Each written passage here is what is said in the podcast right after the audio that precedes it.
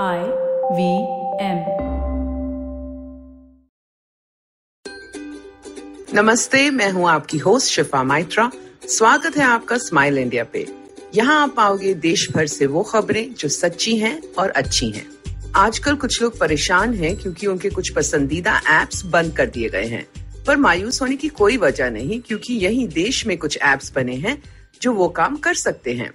दो आईआईटी मुंबई के छात्रों ने तैयार किया है एआईआर जो आपकी इमेजेस को स्कैन कर सकता है, साथ ही आपके डॉक्यूमेंट्स को पढ़ के सुना सकता है और मुश्किल शब्दों का अर्थ भी बता सकता है। इतना ही नहीं, ये ऐप आपकी डॉक्यूमेंट्स का अनुवाद कर सकता है 40 भाषाओं में। रोहित चौधरी और कविन अग्रवाल का एआईआर ऐप मुफ़्त है एंड्रॉयड यूज़र्स के लिए। अगर आप अपने नाचने गाने का हुनर या कोई भी शौक लोगों के साथ बांटना चाहते हैं तो Z5 का हिप्पी ऐप देखें। बढ़िया बात यह है कि सारे टेलीविज़न के सितारे भी यही हैं।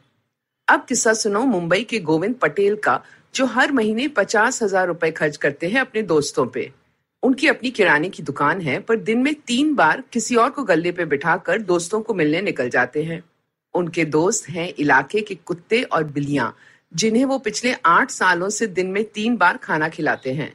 सिलसिला शुरू हुआ जब गोविंद पहले मुंबई आए। इसी एरिया में वो छोटे मोटे काम करते थे और फिर एक किराने की दुकान किराए पे ले ली। रहने को घर नहीं था तो रात को शटर बंद कर कर वो वहीं फुटपाथ पे लेट जाते थे। कुछ जानवर भी वहीं सोते थे तो सबके लिए वो दूध और बिस्किट लाते थे और इसी तरह दोस्ती हुई। गोविंद का काम अच्छा चल पड़ा, दुकान खरीद ली, बगल की दो और दुकानें भी ले ली। घर ले लिया, शादी हो गई, परिवार बना, पर उन्होंने कभी अपने पुराने दोस्त और उनके परिवारों को नहीं छोड़ा। उनका कहना है कि मैं यही दान करता हूँ और मेरे हिसाब से ये सही है। बिल्कुल, गोविंद भाई, आपका तरीका सही है। अब मैं आपको इतिहास में लेकर चलती हूँ। क्या आपको पता है कि देश की आज़ादी से पहले एक वक्त था जब देश भर में लोगों ने चाय पीनी बंद कर दी थी? हुआ यूँ कि अंग्रेज़ी हुकूमत के खिलाफ सत्याग्रह हो रहा था और गांधी जी ने एक सभा में लोगों से कहा कि तंबाकू, चाय, कॉफ़ी की लत छोड़ दो जब तक हम अपनी मंजिल तक ना पहुँचे। उनकी बताई कोरा चाय पीने लगे लोग। बिना दूध वाली।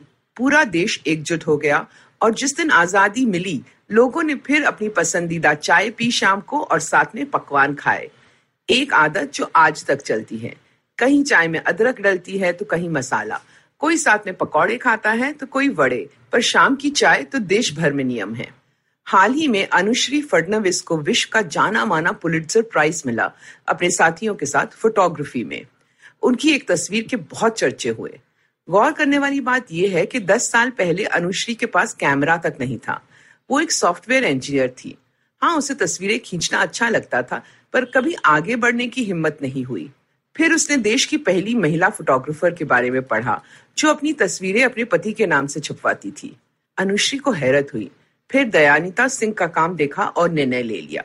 नौकरी छोड़कर फोटोग्राफर बनी। बहुत कम औरतें थी इस लाइन में उस वक्त। पर अनुश्री ने इस चुनौती को अपनाया। औरत की नज़र से जो दिखता है, वो दिखाया।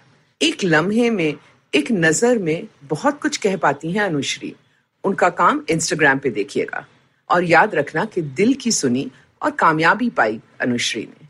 आजकल बहुत से लोगों को तकलीफ़ हो रही है सोने में। और इसकी एक बड़ी वजह है नेगेटिव खबरें जो हम टीवी पे देखते हैं या सोशल मीडिया पे। अक्सर सोने से पहले बहुत से लोग मैं भी इसमें शामिल हूँ, अपने फ़ोन पे कुछ पढ़ने लग जाते हैं।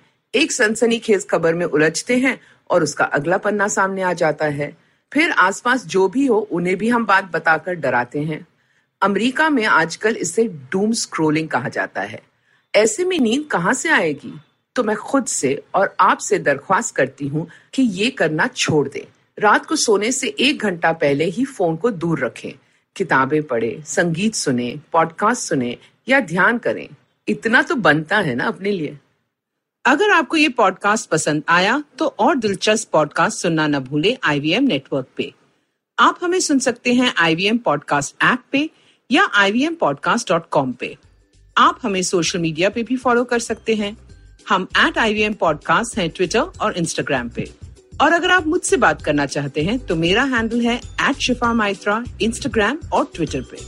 मैं आपसे जल्द मिलूँगी, तब तक हँसते रहो और हंसाते रहो।